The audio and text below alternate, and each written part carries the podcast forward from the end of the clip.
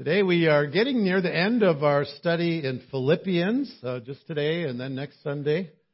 Philippians chapter 4, verses 4 through 9, winning the war with worry. How many of you never worry? If you never worry, you could leave. But if you ever worry, you better stay. Some good counsel about worry. Rejoice in the Lord always. Again, I will say rejoice. Let your gentleness, gentle spirit be known to all men. The Lord is near. Be anxious for nothing, but in everything by prayer and supplication with thanksgiving, let your requests be made known to God. And the peace of God, which surpasses all comprehension, will guard your hearts and your minds in Christ Jesus. Finally, brethren, whatever is true, whatever is honorable, Whatever is right, whatever is pure, whatever is lovely, whatever is of good repute, if there is any excellence, if anything worthy of praise, dwell on these things. The things you have learned and received and heard and seen in me, practice these things, and the God of peace will be with you. Let's pray. Father in heaven, these are words that you have given to us by the inspiration of your Holy Spirit.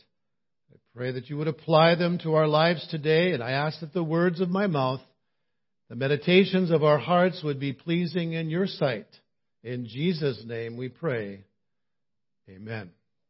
I read a story about a man who raised chickens.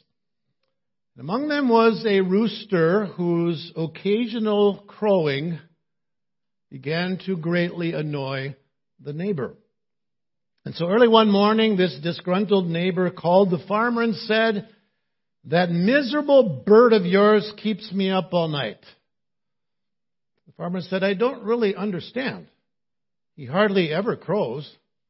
But if he does, it's never more than two or three times. And the neighbor said, That isn't my problem. It's not how often he crows that irritates me. What keeps me awake is not knowing when he might crow. Can you identify with a man like that? Do you lose sleep over those things that might happen? Those things that could occur? Those events that could come your way? You are prone to worry, then Jesus has some encouragement for you. We saw or heard that from Matthew chapter 6, verse 34 Jesus says, so do not worry about tomorrow. For tomorrow will take care of itself. Each day has enough trouble of its own. Have you found that to be true? You got enough for today. You don't need to bring tomorrow's concerns into today. So it really doesn't make sense to be overcome by worry. God is able to give us peace in the midst of worry. I read, read a little uh, a study. Dr. Walter Cavert I did a survey on worry, and he discovered that only about 8% of the things people worry about were really legitimate matters of concern. 8%. So the other 92% were either imaginary they never happened, or they involved matters over which you had no control anyhow. So why do we spend our time worrying? So what does Paul tell us about how to deal with worry? First of all, we win the war with worry by choosing to rejoice in the Lord. Of all the things that make us anxious or cause us to worry, I think there's probably two things that are probably at the top of the list. The first is our circumstances. Have you noticed that things don't always go the way you want them to go? Have you discovered that? You don't have to live very long in this world to realize that. We lay out our plans of, of what we're going to do, and all of a sudden something changes those plans. Our ever changing circumstances cause us to be anxious. I didn't expect this. I wasn't planning for this. I don't really like this. Our circumstances can change pretty, pretty quickly. And the second thing that causes us anxiety is, is people. Have you discovered that people can bring anxiety into your life? What a dumb question, huh? I, I am, I realize that I have been the source of anxiety for people over the years, especially with my driving. Okay? I am not one of those when you come from the stop sign that you put that gas pedal down and you take off as fast as you can. Okay? Nor am I one who speeds.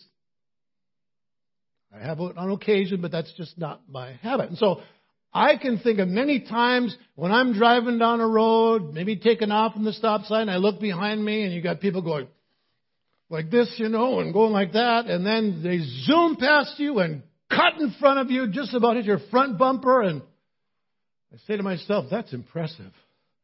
That is amazing. Wow, you are an awesome driver. People can cause us anxiety. Our circumstances can cause anxiety. And if there was ever a man who understood that, is the one who wrote these words from Philippians chapter 4, the Apostle Paul. Think of his circumstances. Where is he as he's writing these words? If you've been with us during our study of Philippians, you know he's in prison. He's in jail.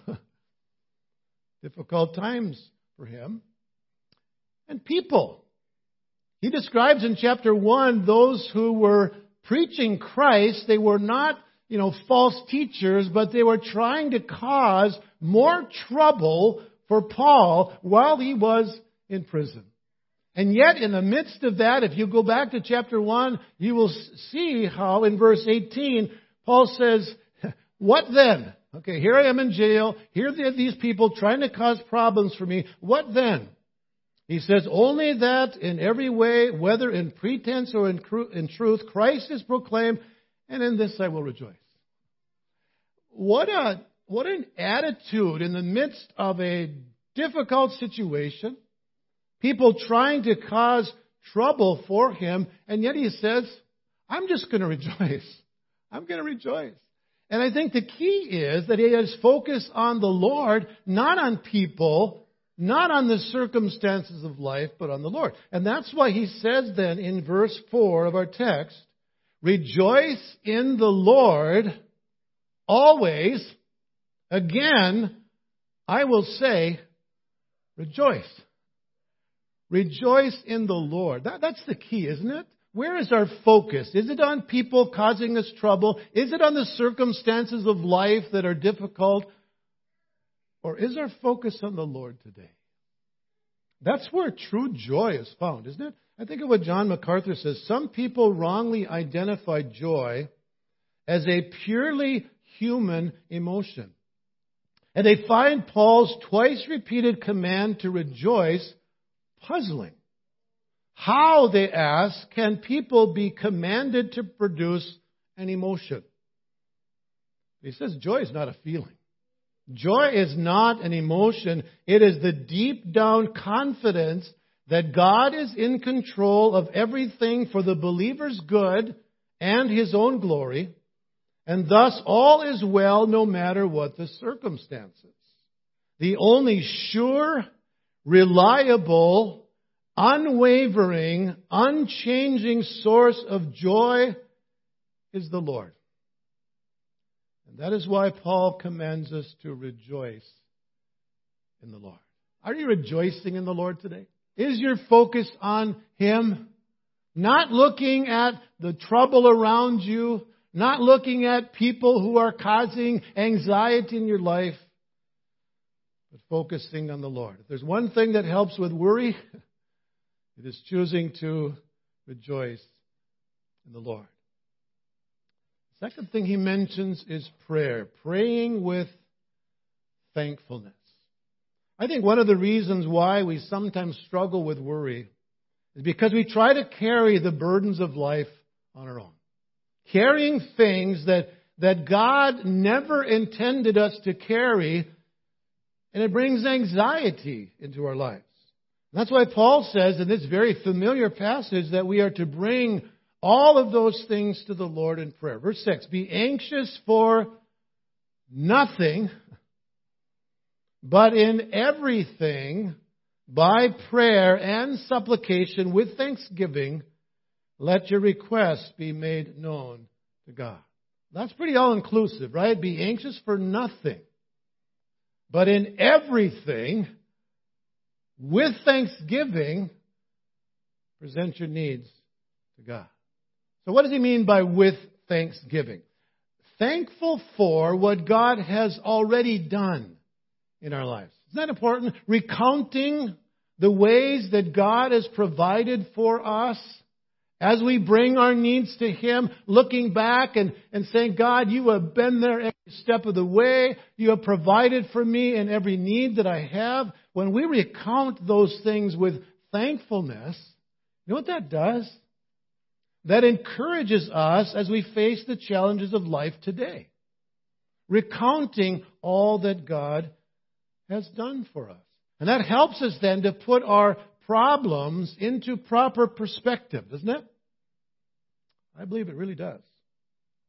Some of you know of Matthew Henry, the uh, scholar, Bible commentator. He was once uh, accosted by thieves and robbed of his purse. He wrote these words in his diary. Notice his focus. He said, Let me be thankful first because I was never robbed before. Let me be thankful second because although they took my purse, they did not take my life. Third, he says, because although they took my all, it was not much. And fourth, because it was I who was robbed, not I who robbed. Now that's quite a focus, isn't it? Here you are just uh, robbed of your money taken away, and yet in his diary, he's expressing thanks to God for how God had cared for him through that. With thanksgiving, make your request to God, recounting all that God has done for us. How about giving thanks to God for what he's going to do? Can we do that? Can we, as we pray, give thanks to God for what He is going to do in answer to our prayers? You ever pray that way? Ever say, God, here's my need. I believe that you are a God who answers prayer, and I am thanking you in advance for what you're going to do in answer to my prayer. I think we can pray that way. Now, does that mean that God is going to give to us everything we've asked for? Is He going to answer our prayer in exactly the way that we have prayed?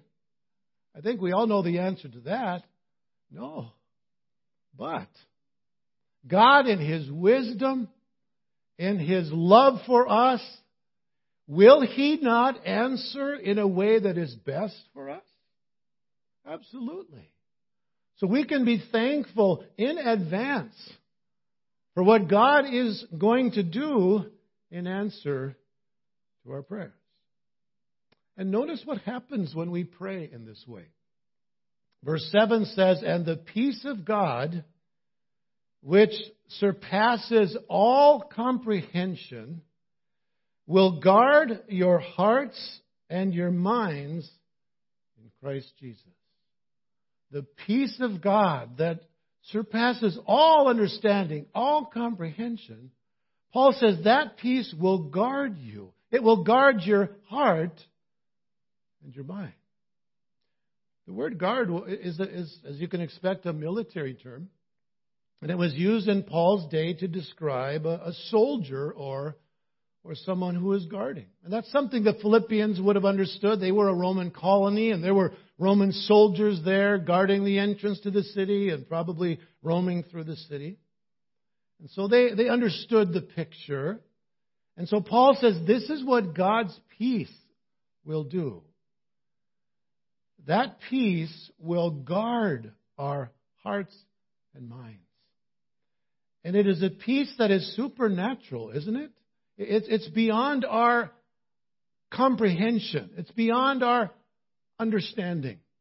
I remember one lady told me several years ago, she was going through a tough time, and she said, You know what, Pastor, I should be worried about this. I said, What? She said, Yeah, I should be worried about this. Well, I said, No, you really shouldn't be worried. God's not to worry. No, you know what I mean? Is if God had not given me peace in the midst of this, she said, I would be a mess.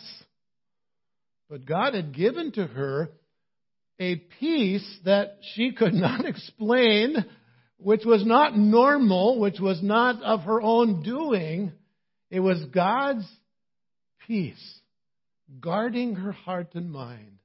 And she said, I can't explain it. But God has just given me a peace. Have you experienced that before? In the midst of something, and you just, you know, you, you think in my own uh, flesh, I, I, I should be falling apart. But God was there in providing His peace. I, I think of my my grandmother, my dad's mom. She was going through a, a difficult time, and there was a pastor that visited their community, and she was telling him about this. She said, "I, I just, I just can't seem to get peace over this. I, I, I'm just so anxious and worried about this." And he asked her, of course, "Well, have you have you prayed about it?" Well, yeah, I, I, I pray about it, but she said, "I still don't have peace." And he said, "You know what?" He said, "I was just at the store, and there was this boy who had a ball in his hand, and she, he said he threw it at me, and I ducked." He said that ball was attached to a rubber band. And he came back to him and caught it, and he laughed. Thought that was so funny. And he said, You know, Mrs. Franz, he said, You're just like that boy with that ball. You you pray and you give it to the Lord, and as soon as you say amen, you know what you do? You take it back. And then he quoted from that hymn, Take your burden to the Lord, and what? Leave it there. Leave it there. That's sometimes the struggle, isn't it? We pray and we give it to God, and, and then as soon as we say amen, we pick it up and we start worrying about it again. That's not the true essence of prayer. Prayer is when we recognize our weakness, our dependence on the Lord, and we cast our care on Him because we can't handle it. And if we've given it to the God of creation, the God of all power, is he able to handle it? Absolutely. Take your burden to the Lord and, and leave it there. So we rejoice in the Lord. We pray with thanksgiving. And then he goes on to say that we are to dwell on the Word of God. Dwell on the Word of God. Paul makes it clear in many, many of his epistles that, that change in the Christian life it comes with our minds, doesn't it? Romans 12:2 Do not be conformed to this world, but be transformed how? By the renewing of your mind. Ephesians 4 verse 22 that in reference to your former manner of life lay aside the old self which is being corrupted in accordance with the lusts of deceit and that you be renewed in the spirit of your mind. So there's something about filling our minds with truth, right? With God's word, with his, his promises. And notice how Paul then, then challenges us in this passage about what we think about. Verse 8. Finally, brethren, whatever is true, whatever is honorable, whatever is right, whatever is pure, whatever is lovely, whatever is of good repute, if there is any excellence, if anything worthy of praise, and this is a present tense, then dwell on these things. Dwelling on those things that are true and honorable and so forth. Where do you find those things? Those things that Paul mentions in verse 8. Star Tribune? Hardly. CNN? Hardly. Hollywood movies, social media. Uh, this is what people, many people are filling their minds with. I'd call that spiritual garbage. Filling their minds with things that are discouraging and impure and false and so forth. where do we find these things that Paul mentions here? We find them in God's Word, don't we? If you look at Psalm 19, you will find that a lot of the things that Paul mentions here in verse 8 are describing God's Word. Listen. Psalm 19:7 The law of the Lord is perfect, restoring the soul. The testimony of the Lord is sure, making wise the simple. The precepts of the Lord are right, rejoicing the heart. The commandment of the Lord is pure, enlightening the eyes. The fear of the Lord is clean, enduring forever. The judgments of the Lord are true, they are righteous altogether. So maybe you need to spend less time on Facebook and more time face to face with Jesus and His Word. Would that make a difference in people's lives? They spend more time meditating, dwelling on, filling your mind with the Word of God. That'll make a difference in how you face life. That'll make a difference in the things that cause you to worry. When you are dwelling on the sure and true and faithful promises of God's Word. I've told you for 22 years, you need more of God's Word than church on Sunday. You may get tired of me saying that, and I guess I'll be gone in about a month or so, and then I'll... we need that every day. We need that time with Jesus and His Word. It'll make a difference in your life. Takes discipline, yes, absolutely. If you can, th- if you think you can live on one meal a week, try it. Go ahead, try it. Have a big one for lunch today. Nothing till next Sunday. What are you going to be like? Don't live on one meal a week. Sunday morning, like my dad said, we get spoon fed. Meditate on that word. The final thing, look at verse 9. Paul makes an interesting statement here. He is talking about the peace of God, and now he talks about the God of peace. And here he, he talks about practicing the principles of God's Word. Verse 9 The things you have learned and received and heard and seen in me, greet me at the door and say, Oh, Pastor, that's great. No. Practice these things, Paul says, and the God of peace will be with you. So what's he saying? We are not to be just hearers of the word, right? But to be doers of the word. Obedience, right? Practicing the things that we have learned and received and heard from God's Word. There's an interesting passage in Exodus chapter 14. And it illustrates this point that there are times when we have prayed about something, and yet God says there's a step of action you need to take obedience. Exodus 14, starting at verse 10, a very familiar account. As Pharaoh drew near to the sons of Israel, they looked, and behold, the Egyptians were marching after them, and they became very frightened. So the sons of Israel cried out to the Lord. Okay, that's what they ought to have done. You kind of question how sincere their prayer was, because then they said to Moses, Is it because there's no graves in Egypt that you've taken us here to die in the wilderness? Why have you dealt with us in this way, bringing us out of Egypt? Isn't that what we said? Leave us here. Let us just serve the Egyptians. It'd be better for us to serve the Egyptians than to die here. So then Mo- Moses said to them in verse 13, he said, do not, do not fear.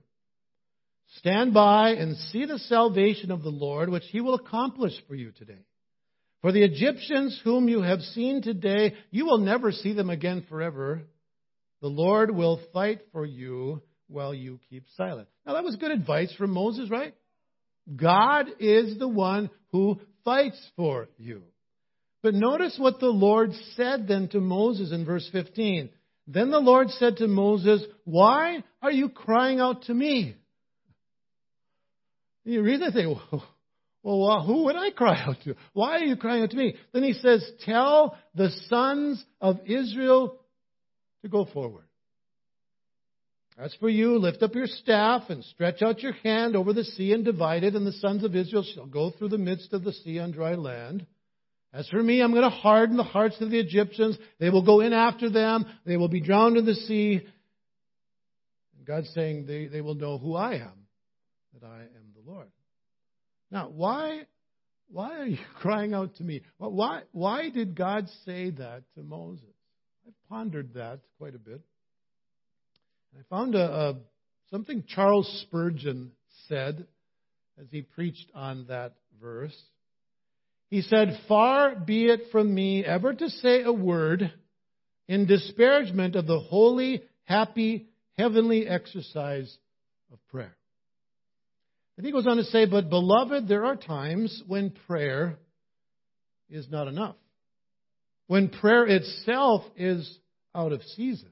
When we have prayed over a matter to a certain degree, it then becomes sinful to tarry any longer. Our plain duty is to carry our desires into action. And having asked God's guidance and having received divine power from on high, to go on at once to our duty without any longer deliberation or delay. And I think what he's saying here, there are times when God says, okay, I've heard your prayer. You've prayed about this long enough. Now you know what you ought to do. You know that there needs to be a step of action on your part. You can pray all you want, but if you're not following through with obedience. I think that's what, what, what the Lord is, is getting at that. It would be like asking God to take out the garbage when your mom says you take it out. Right? Okay? This is the thing that God is calling us to. So, are there times when we might be, I don't know, should I put it this way? Are there times when we might be using prayer as an excuse? When God says, this is what you need to do. I'm not saying we shouldn't pray, but along with prayer, there needs to be steps of action. And what is the result of that then? The things you have learned and received and heard and seen in me. Practice these things. And what's the result? The God of peace, the God of peace will be with you. I don't think we can expect real peace to come if we're not willing to do what God calls us. To do. We're worried about this. And God says, you know what? You need to deal with this. Yes, pray about it. Absolutely. But there's some step of action that, that, we, that we aren't willing to do. No wonder we don't have peace. Peace comes when we respond to God's uh, command, whatever that might be. So, are you struggling with anxiety today? Worried about tomorrow? Wondering about next week? carrying all kinds of things about the future into your life today. You've got enough to deal with today. Don't bring the future concerns and worries into your heart. Someone has said that peace isn't found in the absence of trouble, but in the presence of Jesus. If peace was found in the absence of trouble, how much peace would you experience? Not very much. Because I'm sure every one of us, every family represented here, is going through some kind of struggle in some way. If we're thinking that somehow all of those struggles and concerns are just going to vanish, then I'll be peace at peace. Then I won't worry. That's not the world we live in. Peace isn't found in the absence of trouble, but in the presence of Jesus. And if He is with us, we don't need to be overcome by worry. Let's pray. Father, thank you for your word. Thank you for your spirit. Thank you for your love for us, your presence with us. Help us, Father, to rejoice in you today, to cast our care upon you today, to meditate on your word today to put into practice those things that you've called us, those, those steps that we need to take. And may your peace fill us, envelop us, and cause us to rejoice in you. In Jesus' name we pray.